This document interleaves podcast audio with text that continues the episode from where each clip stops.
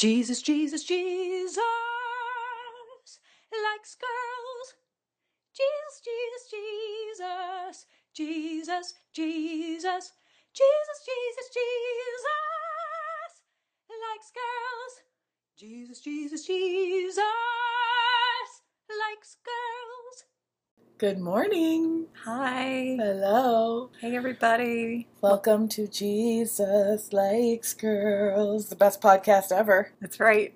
The best podcast you'll ever listen to. Why listen to any others? I mean, there's some other good ones, you know, but I'm Xena the Warrior, I'm Shay Shay O'Casey, and we're back. back from the beach. Beach. Shay was at the beach. Just got back. I fed her dogs while she was gone. Actually, one dog, two cats. It was traumatic, but we got through it. My animals are assholes. my animals are serious assholes. When we got home last night, uh, my daughter was trying to pet one of the cats, and I don't know if it like turned manic while we were gone or something from lack of petting Attention. and attention, but it scratched her really bad on her hand. Which one? Beanie. Oh, the male. Hmm. Yeah, I don't know what was up with them. I have an asshole cat too. Yeah, you do. You have two of them. No, I mean, Sherlock is great. He's, I mean, he's anxious. He takes anti-anxiety meds, but Kit Kat is a demon cat from hell. Look what he he literally tried to kill me today. Look at um, where that cut is. right on your wrist, right on your main artery. It looks like I look like I'm self-harming, but really my cat tried to kill me this morning. You are self harming by owning him. He just hates other people. And this is what someone else was in the house, and so I grabbed him because he was like hissing at them right away, and then he like attacked me. I'm like, Yeah, he was Beanie was hissing at us too, which was really unusual for him. he took completely forgot who you were. we were gone for three days. I He was like, enemies present. who the hell are you? I mean, he was feral by nature, by birth. Hmm, he reverted. A little bit, I think. Yeah, But uh, yeah, we got home last night, and I'm just so rested and happy. dude, you look rested, and I I'm do. I'm so glad you got away. Me so too. glad. My kids had so much fun, Good. like so much fun. And did you guys order pizza into the hotel? Oh yeah, Nice. So much too. like, we had a whole extra pizza left, and we put it in the car. We were like, we're gonna have this for lunch tomorrow. We're gonna put it in the car and let it bake in the sun, and it'll get warm. Then we'll have it for lunch. And we were all like. You guys want that pizza? No. Nobody wanted to go to the car to get it. It was the third day. We were all like sunstroked and tired. Speaking of food, Yeah. I was thinking about this the other day. I'm randomly just thinking if I was on death row and it was my last meal, and you know you can request anything you want. I'm so curious what you're gonna say. Well, I'm curious what you would say too. I've thought about this before. Okay, so I thought about it. I was like, I'm never gonna eat again. I'm about to die. There's no consequence to what I eat. So I'm getting National Coney Island. I am getting three chili dogs, no mustard, and a double order of chili fries and salt. And I'm just eating all of that crap and loving every second of it. Oh my god, I cannot believe that would be your last meal. And a Coke. Coney A dogs? Diet Coke. You are like a Michigander through and through. It's so true. When I realized that. Last meal, Coney dogs, chili cheese fries. Done. like, what? Not, not chili cheese, just chili. No cheese? No cheese. And no mustard on your dogs? I don't even understand. I hate mustard. can't even, right, I that's hate right. mustard. I forgot. I forget about the mustard. I always remember that you hate ketchup. I hate all condiments. okay, what would your last meal be? Honestly, it's gonna be so boring next to yours. Why? Well, when I really, really want to have like an indulgent moment, Yeah. my favorite thing to do is have lots of tastes of everything else. I hate filling up on the one thing. Okay. So like after I've worked like a whole weekend and just got my teeth kicked in and I just need some food and I just want to be so indulgent, I'll order like four different things from Okay. DoorDash. It's it's it's a problem. it's it hasn't gotten to that level yet, but it, I mean anybody on the outside might say yes to Okay. that question. Okay, okay. I'll get a hani from Coney Island, National Coney Island, which is like chicken tenders on a pita with American cheese and mayo, Okay. lettuce and okay. tomato. I'll get chili cheese fries. We have one of the same I'll get a tuna melt. items. A tuna melt. Yeah.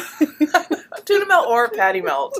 And a giant Diet Coke. Okay. And then I'll have some ice cream. Ah. But this is in justification so that everybody I'm not judging think- you. I know you're not, but our listeners might be like, she has a problem. a real problem. I also want ice cream. So sometimes I'll even add a chocolate shake onto there. okay, so your last meal would be all of those items? I think so because Okay. they're like my favorite foods and they're just so good. Nice. But I was I always always think like my favorite meal is like pasta with seafood in it. I just love that meal. It's so Okay. good to me. yeah. Like salmon fettuccine It's also alfredo depressing or though. something. Like I'm never gonna eat again. This is the last thing I'm ever gonna eat. Yeah, death row would really suck. yeah, it would. it would be the worst. Like that meal's not gonna really redeem the fact that you're about to die. No, It's just one last pleasure. But I mean, did you ever see Last Man Standing? no. Is that what it's called? Are you talking The about Dead Man Walking? Dead Man Walking. Last Man Standing is the show with the guy from Home Improvement. I was like, It's like total I'm taking this a different way. Yeah, Dead Man Walking. He Yeah. he ordered a steak and potatoes and stuff, and I always just thought, really, that's your favorite meal, and it didn't do much for him. No, but I think chili dogs would. I think chili dogs would help I in the transition process to I- my demise. Maybe. Yeah, I I mean, think- it brings you joy. Does does. I didn't know you were into chili dogs that much. Yeah. So Anyways, today, today we're talking about forgiveness. forgiveness, forgiveness. Even if, even if you don't love me anymore. We decided that was Don Henley, right? The great, the late Don Henley. Is he dead? Uh, unknown. Same. I think he is still alive. I feel like he uh, is. Forgiveness. That song. I feel like it has. No, I'm thinking of a different song. Never mind. You feel like it has what some deep meaning for your I was life? thinking of Tears in Heaven. and that's the one where didn't his son fall out of a window and he wrote Tears in Heaven? and his son fell out of a window and died. Right. His like six year old son or something. Was that Don Henley too? No, that was Eric Clapton. Yikes. Yeah, I always remember hearing that song and feeling like I needed to mourn with him Yeah. in the song. It's like he can't do fun Like, I shit wanted while to Tears cry. in Heaven is playing. You can't! No. They're not playing that in the club or anything. Okay. So, yeah. Forgiveness. What, you, what are your thoughts, Shay? Uh, take it or leave it. Not for you? oh, I mean, I'm I'm always actively working on forgiveness because I have a lot of assholes around me who have really done some shitty Really stuff. fucked me over. it's really true. Like, basically, I'm a- kind of like a magnet for assholes. I've determined at well, this point it's in tough life. for you because they're your favorite people. Assholes? Yeah. Yeah, but they really are dicks. You love assholes assholes? are my favorite because I love their brutal honesty. I love their transparency and their their inability to care about other people around them. But then it, they also hurt me, and I'm like, you're such a dick. And they're like, yeah, I never said I wasn't.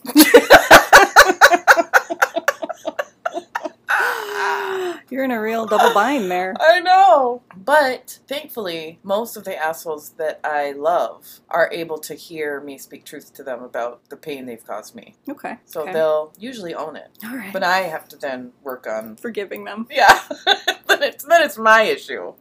And I'm like, "Ah, you got me twice. You know, you got me with the initial pain that you caused, and then you got put me in this position where I got to work on myself again. Yeah, it's weird about forgiveness. Now we're talking about this because it's a it's a pretty It's a Christian hot button issue. It's a pretty Christian idea. This idea of forgiveness. Um, yeah, I mean that's kind of an understatement. it's a pretty big Christian idea. It's basically the whole tenet of Christianity Correct. that we are forgiven of our sins and that we must forgive others in order to continue to be forgiven. Right. We're supposed to forgive as we've been forgiven. Yes. Yep. I I feel like I have I actually have to work on it so much like daily because I have my default mode is to hold resentment and like Do you enjoy resentment? A lot know, of people do. I I think I used to definitely. People like, are, that's- you know, that kind of bitterness that just like sits in your soul, and you're like, "Fuck them," and you can think about them getting tortured or tripping or losing their job or whatever happens to them, I go you're way like, darker than that. "Oh, I'm like punch that person in the face with my baseball bat. I said tripping. Yeah. they stumble on the sidewalk when they're walking to their door, no, Zena. I'm talking about like death and mutilation. They bounce a check. Ha ha, motherfucker. he bounce a chick. Oh my god. Um, I don't spend much time thinking about terrible things happening to people who fuck me over. Honestly, I don't. Yeah, I have thought a lot. Like, I mean, a lot. You're like, it's a pastime. It, there have been definite moments in my life where it was literally a pastime. Okay. It's all I thought about because I was tr- processing my. I was so overwhelmed with my pain caused by certain people, yeah. and I didn't know what to do with it. Hmm. It was just. It was. To- it was like a wave that, com- like a tidal wave that took me under, took my life under, and all I could think about was revenge. All I could think about was how they should suffer Hmm. and how I could get them back for the pain that they caused me. I might need to grow in this area. And I'm well, not I could teach you. I'm, I'm not even really joking because I feel like there is some part of that that's healthy. It was. I agree. It because it helped. Part of the reason why I feel like it's healthy for me is because it's. I mean, it's a glaring picture of how much pain I'm in. It's it's a large movie for me to see what's happening for me to be in touch with my feelings and see what's happening Yeah. to in the whole process. It's kind of like i'm watching a movie because none of it's happening. I'm not act, i haven't once actively okay one time i did one small tiny little thing. I mean it's so minuscule it's basically uh, bouncing a check you know? One time i indulged um, over the past two years of dealing with these assholes so I you got your- me there I love your response. You're like, it was nothing. I mean, it was not nothing. Hold me accountable for that. But we were talking about death mutilation, okay? Me throwing a piece of trash on the ground, which is essentially what I did, is uh you got me. I'm guilty. but I mean, yes, it was an indication of like how I'm losing control Okay. of having restraint to indulge in revenge fantasies. And you know, I talked a lot to my therapist at the time about these fantasies and she she was a first very caution cautionary like you need to recognize what this is Okay. um and this is your pain speaking your pain Hmm. craving attention and, and That's what I mean. I think there's a goodness in it because my my response to being hurt is complete repression. It's like of oh, the pain Yeah. wow Like I don't ever think about people who've hurt me, really. I don't. And so it's like what's that about? well i've heard too i've heard um somewhere in my crazy brain of exposure to all these different platforms you Yeah. know whether it was tiktok or facebook or a book i read that there's like two different responses to trauma. I mean there's many many responses to trauma but i remember the specific quote and and they said specifically one is repression and disassociation and the other one is like over overindulgence in trying to connect with other people over take over caretaking other people no boundaries like trying to fill that that pain that hurt trying to fill that need to have I've heard this said another way that I really love. What? That when you experience trauma, an alarm bell sounds for you, right? The Mhm. person who's experiencing it. And so you either constantly hear the alarm bell mm, and al- always think you're in danger, or you hear the alarm bell so much it just becomes one of many things, and you dismiss the alarm bell, and you you don't know when you're in danger because you don't pay it any mind. mm. So you either pay way too much attention to your trauma, or you don't pay enough attention to it. Yeah essentially the same thing I said. yes, yeah, it's the same thing, but two different terms. And how does it play out and you know we're going into trauma now which i i think instances of forgiveness aren't always traumatic events but both of us have suffered trauma so that's what we associate forgiveness with because we've had deep trauma It's like when do you actually need to forgive someone? what do you mean Well, I'm saying, like, what's the level of harm a person needs to do to you that warrants forgiveness? i think all the levels of hurt Harm. or oppression or not oppression but um like wrongdoing or hurtful behavior is a need for forgiveness Hmm. Because I, on the reg, encounter things with people that piss me off or they do things that are kind of hurtful to me or I can't think of the right adjectives to describe people's behaviors, but I will sit in it and wallow in it because I don't understand it. Hmm. And and I also will say my um, revenge fantasy and cynicism is deeply rooted in my father, who is the he is the ultimate dick hater. eyes. Dick eyes. I mean, dick eyes comes from a place of real cynicism. You know, Dick you don't come up with that term because you're like morning glory. You know, Dick eyes. Dick eyes has an origin story. his best friend was the first Dick Eyes. His best friend. like, you're my best friend. What if my my Pet name was Dick eyes. pussy face? Like, yeah, pussy face. Like, what? That's my term of endearment for you? You're like, okay. Who the hell was his best friend? Uncle Rod. Uncle Rod was his best friend. oh god. But my father is, I mean, he's so cynical and so critical of everything that you can't tell what he likes or dislikes because he's always criticizing things. Hmm. And so I grew up with this, um, like innate, this innate um, posture of looking at everything with like a cynical view. Hmm. And I've had to work really hard to climb out of that well, that Okay. tunnel. Okay. Um, so that's my default, and I always have to fight against it. And if I don't like speak truth to my own self about other people, then I then I just get pulled into their behavior, and then we're both in the sh- we're both sitting in the mud. We're both like suffering in unforgiveness and like hatred or resentment or bitterness, and I don't want to be there. Yeah. And you know, and when I was thinking about this podcast, what I think about forgiveness first is that I don't have it in me. I don't have the capacity to love people the way that they deserve to be loved. Yeah, I that's what I think too. I want to fuck people up. well, That's what I want to do. I honestly think forgiveness is not a human attribute. I think that eye for an eye of the Old Testament Mhm. is By the way, that's Trump's favorite scripture. Did you know that? didn't know that. Just wanted to talk. Shocker. But um like I think that and you know what the first I believe what is the fucking name? I never remember the name of this. The first human written tablet has eye for an eye inscribed Like on the it. Egyptian not Egyptian. It's, cuneiform. Is that what I'm thinking of? it, I think it starts with an H. It's like a it's one of the first found human writings. An eye for an eye is on it. Hmm. It's like it is human to want revenge, and it is And justice. and justice, and it's just so in us hmm when that ha- when we are wronged. So I think that forgiveness is purely a supernatural concept. I 100% agree. I'm so glad we agree about this We do. because I don't I don't think people I know I don't.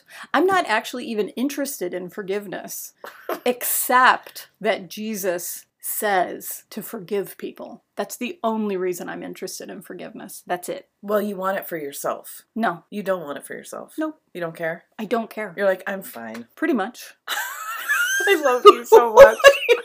you're giving, you're giving, you're not giving some Ricky vibes. You're giving some real Mandy vibes right now. Mandy is such an instrument to me. I thought about her a lot when I was thinking about this Oh, podcast okay. because she's one of the first people that ever really spoke the truth about things that were happening in the church that I myself was too afraid to believe that they could be true. Okay. Like, for example, going to a church that both of us had kind of gone to in our formative years, uh, Assemblies of God Church, a mega church that is so shitty, so terrible. Okay. And we went, we went as adults to visit like during Christmas time or something, and she was like, "This is the worst experience I've. I'm never going back to church ever." You know, and she's just was saying all this stuff, and I was like, "Yeah, I feel the same way," but nobody's ever said that. To me. Nobody's ever said what Mandy has said. And that I could give so many examples. But I feel like Mandy would say the same thing like, I don't need forgiveness. I'm fine. Well, you're uh, And when you're you- not saying you don't need it, but No, I do need forgiveness, but it's completely out of my control if someone else forgives me. yeah. And I know for myself, whenever I've endeavored to forgive anyone, my reason is because I trust that if I do it, I get to know Jesus better. That's it. So you're saying if somebody else, if you go to somebody and want forgiveness, Yeah. the only reason is because you want to get closer to Jesus. You don't really care about the relationship. I think you can't at that point. Hmm. I feel like whatever happens in the process of us reconciling is also out of my control. Yeah. But the fact that I'm following Jesus is the only thing that I definitely know 100% will happen. That's really interesting that you're not concerned about the relationship. Because and I I don't mean this as a criticism at all, but it's just like it's interesting to me because my impetus is usually the relationship. Okay. and that's my concern is Sure. can the can there be a bridge can there be reconciliation here and i'm thinking of mostly about like relationships that matter to me Yeah. but i have do Well, I, have I do care. I mean, that's not completely true because if I hurt my children, right you know, and I want them, I say I'm sorry. I do want them to forgive me, and I do want our relationship to be restored. And I'm not thinking I only get to know Jesus now. I'm not thinking that.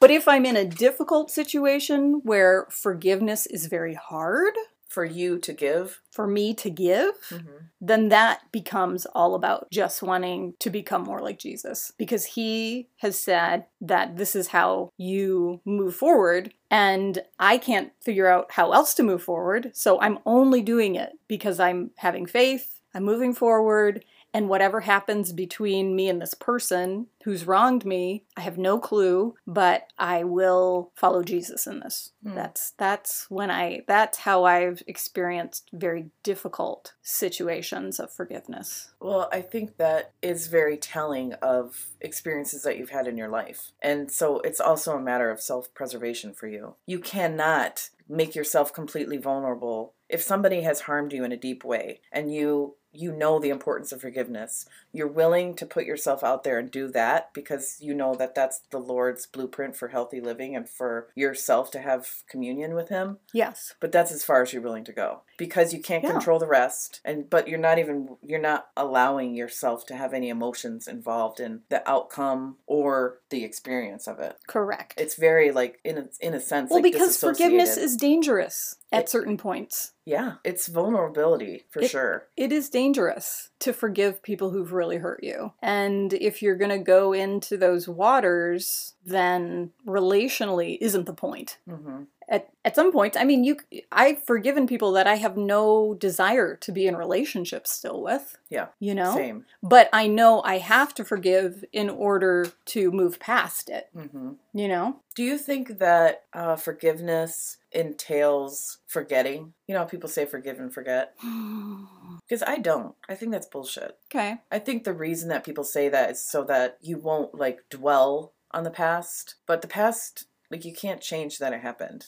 And you can't make your mind not remember it. Yeah. And I think it would almost be a disservice to yourself to say, like, well, I've forgotten even all about it.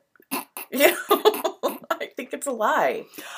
Yeah, and you deal with that with people when you try to talk about reconciliation. They're like, "Oh, I've forgotten all about it." And it's such bullshit. Or if they say defensively, like, why do you always have to bring up the past? Why can't this you just forget about it? Yeah, Yeah. that's what I've experienced more. Yeah. So that's that's before any reconciliation has happened, requesting that you forget about it. I You know? think they do that. I think there's people that like people who like people who have been uh who have committed infidelity in their marriage. okay. Like my my understanding of forgiveness means that person is always needing to be humble and be willing to own that that situation, that pain that they cause can always be brought up. Sure. And I think that's true for any any like egregious behavior, Well, that requires that person to be a healthy individual. right? And that's asking a lot because most people aren't. Well then you can't have a relationship with me. Right.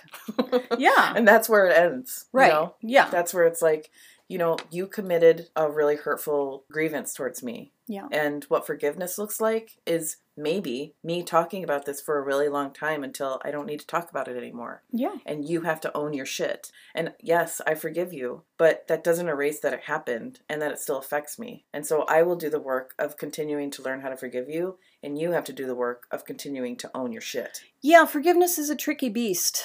It really is. It's and wrongdoing is a tricky beast because when what I'm thinking about with forgetting is once you move past something and you've forgiven and you're really doing the work of, you know, following God into that process, I feel like there is some relief mentally for you. Mhm. and the thing isn't as present in your thoughts, in your heart. You know, I think it does subside some. And so it's not necessarily forgetting. And then maybe like two years later, you have a day where it's just in your head, you know, Mhm. like things, it doesn't, it's not just, uh, it's not linear. It'll No, it'll it'll come and go and do what it wants, you know? Mhm. And so it's like, I think there is some relief to be gained in forgiveness. And I think that might be where people think forgive and forget because it does change things, but erase it from reality, no. No. No. And I would say thank God because we only learn. I mean, we have a real true opportunity to grow as human beings, to learn from failures and hurt and pain. And if we just forget about it, and Jesus is like, "Here, I'm just going to magically take this away from your memory," then That would be weird. that. It would be hella weird, that would be really. incomprehensible That's to us just as human impossible. beings. Yeah, It doesn't work that way. But it- people aren't but like it's that. good that it doesn't work that way because we need that experience to, to continue to help us to grow Yeah. And so does the other person. and so does the other person too Correct. i think what's really unique about forgiveness is that when you give yourself over to the vulnerability of engaging in it in Mhm. however way you do Yeah. that man i totally lost my train of thought Shit. that's my brain you know i just gotta deal with Wait, it Wait, let's see. You were it. saying you give yourself over thing about the unique thing giving over to the vulnerability vulnerability, and you whichever oh, is way that you you learn how you you learn how you were engaged in the whole interaction. Like, yes, my husband cheated on me, say, okay. um, and clearly he's in the wrong. But two years from now, as we're both work this this is just a hypothetical situation, listeners. Like my ex husband never cheated on me, except maybe with alcohol. But moving on. um, you learn your own responsibility in the process if you're able to actually be humble and say how how have I contributed to this scenario? Because like when Matt, my ex-husband, first got sober from alcoholism, I went to Al-Anon and I said, I mean, I was so so angry and resentful for all of the suffering that I'd gone through, that our kids had gone through. And this super wise woman said, I'm having a deja vu that I already told the story on a podcast, so You- forgive me if I did. Unless but- it was another one you haven't. um, she said, Well, you know, he is in his own situation that has nothing to do with you. He's suffering from a disease and he needs a lot of time to rec- recuperate from what he's been in. He's a really, really sick man. And you are also a really, really sick woman. You've been living with the sick person and you've been in, involved in all kinds of behaviors that the average woman in an average marriage has not gone through. So you also need to give yourself time. She said, if I if you're feeling overwhelmed by all your resentment and your anger and you want to deal with stuff because that's the kind of person I am like let's tackle this and face this head on she's like why don't you just make a list and you can just add on to it whatever comes across your brain you know? This motherfucker that this motherfucker that. And you just keep on adding to that list and give yourself a year because that's how much an alcoholic needs their brain needs to recover to even just be able to engage in life again relationally. In a year get that list out. And i was like oh this is fucking santa claus list right here. This is my christmas list. I was like woo!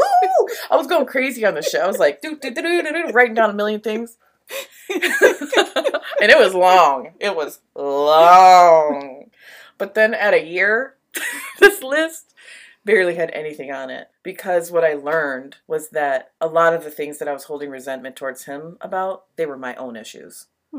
And what a what a gift Hmm. I had to be able to step back from my anger and resentment towards this person who really did terrible things to me. Um to learn that I had my own responsibility. And I, you know, it was a real lesson in codependence Hmm. and resentment that most of my resentment is my own issue. Hmm. And trying to control other people's behaviors, like, you know, that's really my dad's issue too. He, I mean, he wants to control everybody's behaviors and he's angry that he can't and it never works. And we're always like, uh, what are you talking about, dad? You know, he'll be like, nobody ever calls me. Well, you know, you, you have fingers and a phone. Like, you can make the phone calls yourself. Seems like an easy solution. but instead, he just sits and stirs, sits and in you're such anger. a dreamboat to talk to. I mean, I've said all these things to him to his face. So if he becomes one of our listeners, Dad, I'm not speaking out of turn here. you know, this is what I've said to you myself. I love it.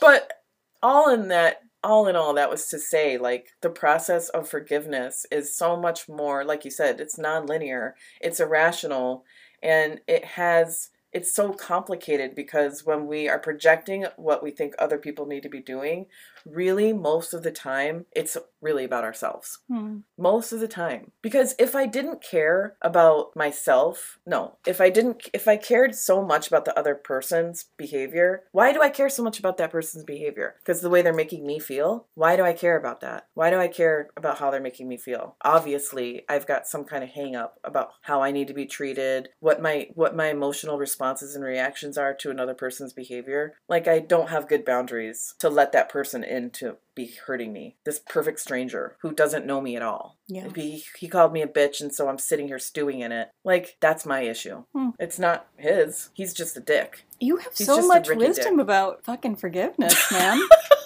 I have so many assholes around me. well, I've literally been surrounded by assholes my whole life. No, but I really did go through well, very traumatic events in the last few years. sure. And I think too that we just process this so differently. Yeah. Like you are active in your um, working and the and learning and trying, you know. And I'm just like I'm following Jesus.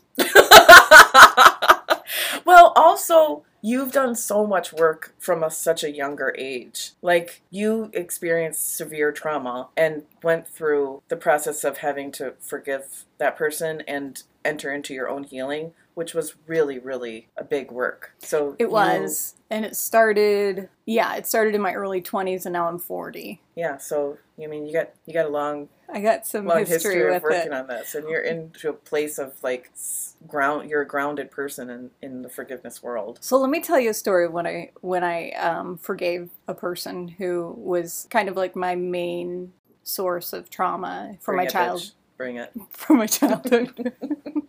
well, first I had a dream. I had a dream about my kids. Recently.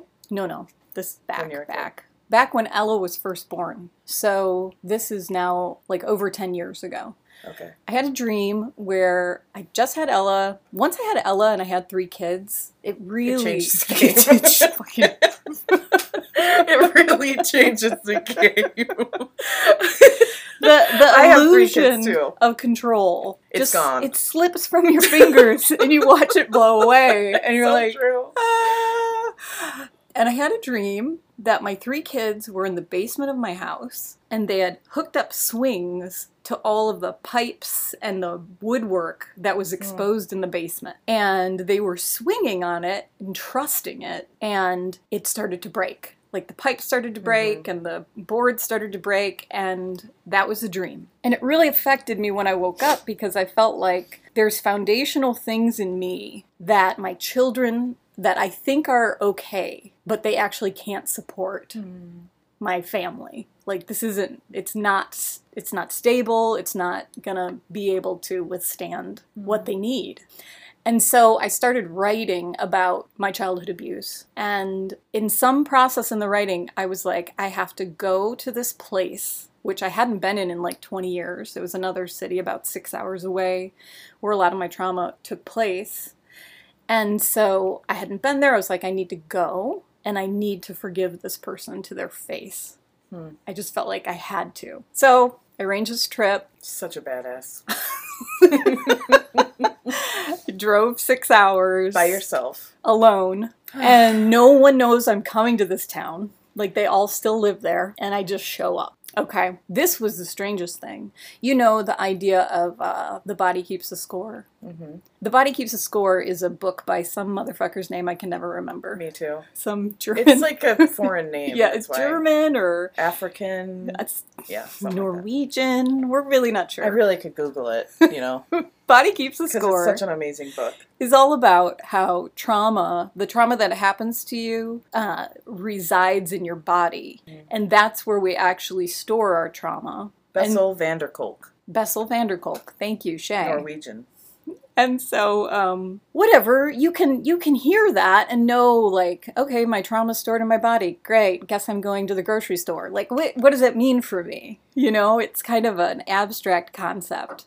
But I was driving into the town, and as soon as I saw the signage and the places and the buildings, and turned onto the the road leading to the house that I would visit, all of a sudden, all of my nerve endings, it was like I was waking up, like as if Wow. my my my legs specifically had been asleep and they were tingling like when you move and your foot was asleep, but Mhm. my my entire body and I was like, I literally looked down in the car and looked at myself, and I was like, what the fuck is happening to me? Wow. And it was like my body remembering hmm as I came back to the place. And I hadn't anticipated it and but it was 100% real. Like suddenly I was awakening to the place I'd been in and I had just removed myself from it so I never had to feel it. And so uh, I hung out in the town by myself for a little while and then I called the person I got to my hotel and I called the person I was like, "Hey, I'm in town." And I want to see you. And they were like, they made some excuses and they were sick. They had a cold or something, but they were like, all right, come over. So I go, I go to this person's house and they're down in the street, like they're waiting for me to arrive. And I, uh, I see them and it was weird because they had like really gotten ready for me to be there. Like they were obviously, it was really important to them that I'd shown up, you know? I don't know how long it'd been since I'd even spoken to this person. Years. So, um, we go up to their apartment and I don't know, we were like talking for two minutes and they were smoking and they're looking at me and they're like, So what the fuck are you doing here? Dude. immediately to the point. And really, what was happening was I'm about to establish old patterns where I'm in control of this situation for them. You know what I'm saying? They they relate to me as the person they control. And so they from jump were establishing that immediately. And I I uh, I reverted. I s- I was so unsure of myself. I suddenly didn't know why I was in the room. I took on like a persona and I was like, well, I'm just here. My voice Mm. cracked and I was like, I want it. And they were like, oh my God, Oh. that's why you're here to talk about this. I knew it. As soon as I heard your, your, what did they say? Your shaky voice on the phone, I knew this is why you were coming here. Talk about this shit. Oh, God. terrible story. I hate this for you. And in that moment, like I just I just saw clearly it was like a matrix moment like no no no no no. This is not how this is going to go. I'm not here for this. I'm here to follow Jesus. And I don't know what's going on. I don't know I'm in this fucking town, but here I am. And I am not here for this. I'm here for him. And so like my whole countenance changed, my physical posture changed, and like I I just it was like I was bulletproof. And I was like, "Yep, that's why I'm here. And I I'm here to forgive you." And the rest of the conversation and our time together was nothing like nothing like those first few moments. All of the power dynamic shifted, and this person's pain, this person's um, basically years of suffering because of what they'd done, came to the surface. Though they wouldn't admit it, but that's all they were speaking Wow. You know? And it was just so clear, like they were in hell almost, Mm. just with this like cyclical thought process of what they'd done. over and over and over. And and hon- honestly didn't matter how many times I said I forgive you because they were trapped. Mhm. They were trapped. And uh, at some point, I was like, "Well, I better get going," and uh, you know, and they're just like, "No, please don't go!" Like so desperate for me to remain. And I was like, "Okay, you want to go for a walk?" So we went for a walk, and you know, we kind of walked through the old haunts of where we were when we were younger, and and um, and we talked, and we talked about kind of the past and the good and the bad or whatever. But the whole time, it was like the purpose of what it was. I was just like freedom, you know, like it was all just leaving me what had happened between us, and they just lost all power over me. And then I went, then I left. Wow. Yeah, I mean, that sounds supernatural. it was. And all it entailed was you being willing to say, I forgive you. Yep. Yeah. But and not and to have the the correct perspective of I Not don't even expecting know. anything from the person. again that that event was supernatural. Yeah. Like Jesus stepped in, helped me refocus, and it was a totally different scenario suddenly that I was in. And I was operating in a realm and in a way this person couldn't comprehend. And I just left them behind Yeah. because they couldn't come. Anyways, they could never, they couldn't come up to this level because that's just not where they were, hmm you know? And uh, said goodbye. It actually was a loving gesture on your part because you didn't need to do that for them. No. Well, I did it for You me. did it for yourself. I did it for me. But Yeah. they received something from that too. maybe. They Maybe. 100% did. Possibly. Whether or not they can comprehend it, they got something. Yeah. They got an, a witness to what it looks like to let go. Or just a changed person. Yeah. A person who is not who they used to be. They they lost control of me. Yeah. You know? And whether that's good or bad for them, I don't know. But it, it's true.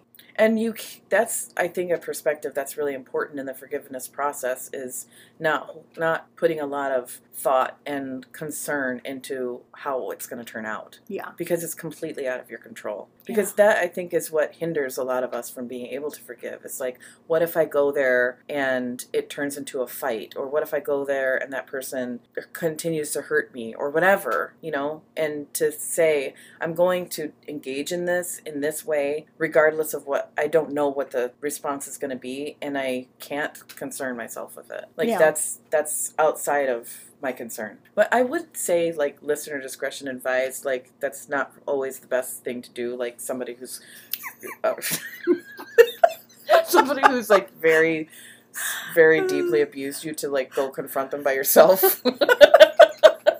like it made me scared. I already knew the story and I knew how it turned out, but I still felt scared. Like, what's gonna happen? when I was listening to say it because that's a dang that could be dangerous. You know, Yeah. like there's there's people who have hurt me deeply that I am not going to be in their presence by myself. Sure. Just saying as a disclaimer. I don't think like I don't want my daughter to listen to this and say like, "Oh, this person who like physically attacked me, you know, I need to forgive them." Well, I just want to say I had a dream and I also was in intense work to stare at my trauma. Mhm. And so it wasn't just like fly by night, think I'll go confront this person. So I don't know. I don't know what the Lord would lead someone to do. And I tend to be a bit of a renegade. Yeah, understatement. you are a you. Sometimes you are single-minded. A lot of time, actually. You're like, I want this. I'm getting it. It's Ariana Grande vibes, really.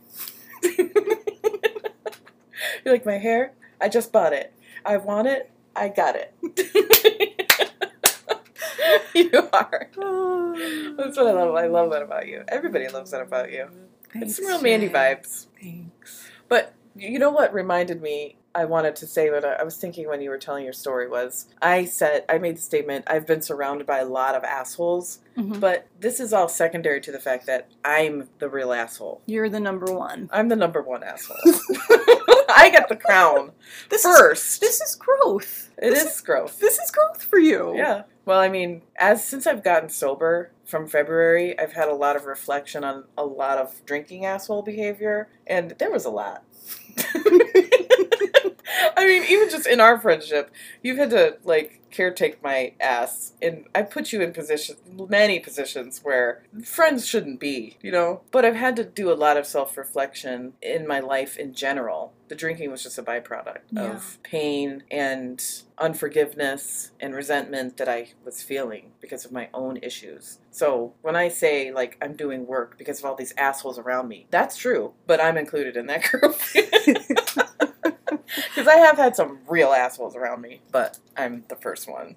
Gotcha. Just needed to clarify that. Thanks. Thanks for clearing that up. So you, Well- got, you got some notes there. Did, did we hit all your notes?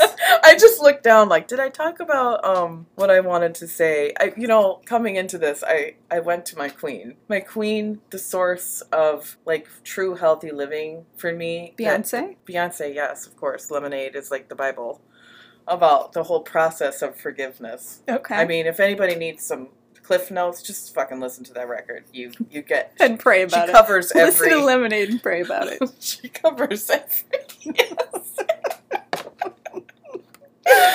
oh, she covers every base. Jesus approves of Yes. lemonade for sure. Absolutely. But I also went to Brene Brown Oh, because she is the she is Dr. Brown knows what's up true. about forgiveness yes. Because she stands she is she has illuminated what vulnerability does for the human soul And shame, what it does to the human soul. right Yeah. the flip side of unforgiveness the Mhm. flip side of disassociation and repression i mean if you want to grow you're going to have to learn how to be brave and face life Absolutely. 100%. she and what i wrote down what i didn't write down was the quote Damn it. Okay. She found it. So I was listening to uh, Brene Brown, and she was talking about um, living bravely, and that like living with courage and being brave is the ultimate tenet of being able to enjoy life and actually engage in life and have a worthy life. Hmm. And she said what changed her life was this quote by Theodore Roosevelt, which is, "It is not the critic who counts, not the man who points out how the strong man stumbles." Or where the doer of deeds could have done them better. The credit belongs to the man who is actually in the arena, whose face is marred by dust and sweat and blood, who strives valiantly, who errs, who comes short again and again, because there is no effort without error and shortcoming, but who does actually strive to do the deeds, who knows great enthusiasms, the great devotions, who spends himself in a worthy cause, who at the best knows in the end the triumph of high achievement, and who at the worst, if he fails, at least fails while daring greatly, so that his place shall never be with those cold and timid souls who neither know victory nor defeat. Hmm. It's so beautiful Mm-hmm. because you know she's she totally stands for get in the motherfucking arena Mm-hmm. Because there is no life outside of it. Hmm. And so you're gonna fuck it up, but if you don't get in, you got nothing, you know? And so I just love that she's like, dare to be brave, be vulnerable, let yourself be in the arena where you can actually engage in life. Because I personally love somebody who is so marred by trauma that he is outside of the arena and can't be in life. And it's Yeah. so sad. And there's so many people like that in the world. And it's kind of outside of their control in some ways because they don't have somebody loving them well to show them how to even see the arena is out there, Yeah. you know? Yeah. Yeah, So- life, I mean, everybody's experienced trauma. Yeah. It's just who, A, is aware of it, because that's, I mean, you go through your whole life and not even know it. Yeah. B, who's willing to face it. And I really think it's the opportunities that Jesus puts in our life. And we can say yes or we can say no. Yeah. You know, we can let our trauma dictate how we behave for the positive or the negative, but it's it's gonna it's going to dictate for us what happens regardless. It will. She said she said also on this I was listening to um her on Oprah cuz Oprah is another one of my queens. And she said you can choose to engage with vulnerability or vulnerability is going to choose to engage with you. Hmm. It's up to you how you want to engage with it. And vulnerability doing you isn't enjoyable. She was like, I don't recommend it. and Oprah was like, oh, you know, tweet that, tweet that right now, Brene. Aw. It was really funny, but but Jesus that's where I feel like I see his truth and his presence in in like your story and like having a dream and feeling this impetus to like want some safety for yourself and for your kids, want some like health and stability and having the knowledge to say like this this trauma, this experience that I've had is affecting me and it will affect everybody that I love. And so I have to be willing to be brave and engage in it. Yeah, and I think then is when uh, Christian culture becomes very dangerous because um, I think once you express vulnerability, you don't know what the road's going to look like. Mm-hmm. And so much of Christian culture is a spelled out path for you. Kind of like forgive and forget. Well, like, have you really it- forgiven if you're not forgetting? It might you be really that, forgiven or if, you know, if it if your vulnerability is taking place in really difficult relationships, or your marriage, or whatever, whatever the thing that God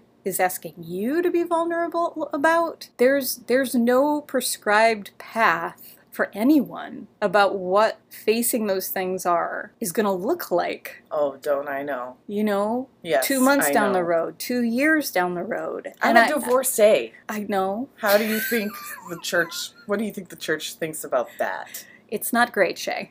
no, I've been told actually I'm going to hell. Wow. I've been literally told there's you know there's a better way for you, and if you choose this, you're done. Wow. By people I really respect and love. It's incredibly hurtful. That's what I'm saying. They don't fucking know. No. They don't know what really loving this man looks like. They don't know this man. Exactly. And they don't really know me. and they don't know what God is going to ask you to do. That's right. And none of us do until we're in it, until we're Mhm. in the ring and it and and that's what I'm saying the culture becomes so dangerous because then you just feel like, "Oh, I'm leaving the culture far behind if I do Mhm. this thing. This maybe this isn't God because the the pressure that the culture equals God is so Mhm. great. It's like, no, it, it doesn't. The culture is bullshit. The culture needs to be destroyed. hmm And we need to let God be God and have the freedom to actually follow where He's leading, which may look like nothing you've ever seen before, which is exactly what God actually promises. I'm doing a new thing. Do you not perceive oh it? God. It's right in front of you. Come to this new thing. You know? That's God for every person, not Amen. this bullshit. Amen, Zena. it's beautiful truth, and it's really hard to be brave in it and and believe it. I know, but I see you being brave, Shay. Thanks, Zena. I see you being brave, so you're an inspiration to me. Thank you. All right. right, well. well, hey. Jesus likes girls. He really does. Write us at jclikesgirls at gmail.com. We're on Instagram. We have a Facebook group that is private, but you can join. I said it last week, and I'll say it again. I'm gonna work on that. we are. We have business cards now that are just the coolest fucking business cards you've ever seen. they really are. And we're making t shirts. So once those are available, we will let you know. Yay! All And right. Have fun at your Christian music festival this weekend. That it's not a Christian music festival. All right, y'all. Till next time.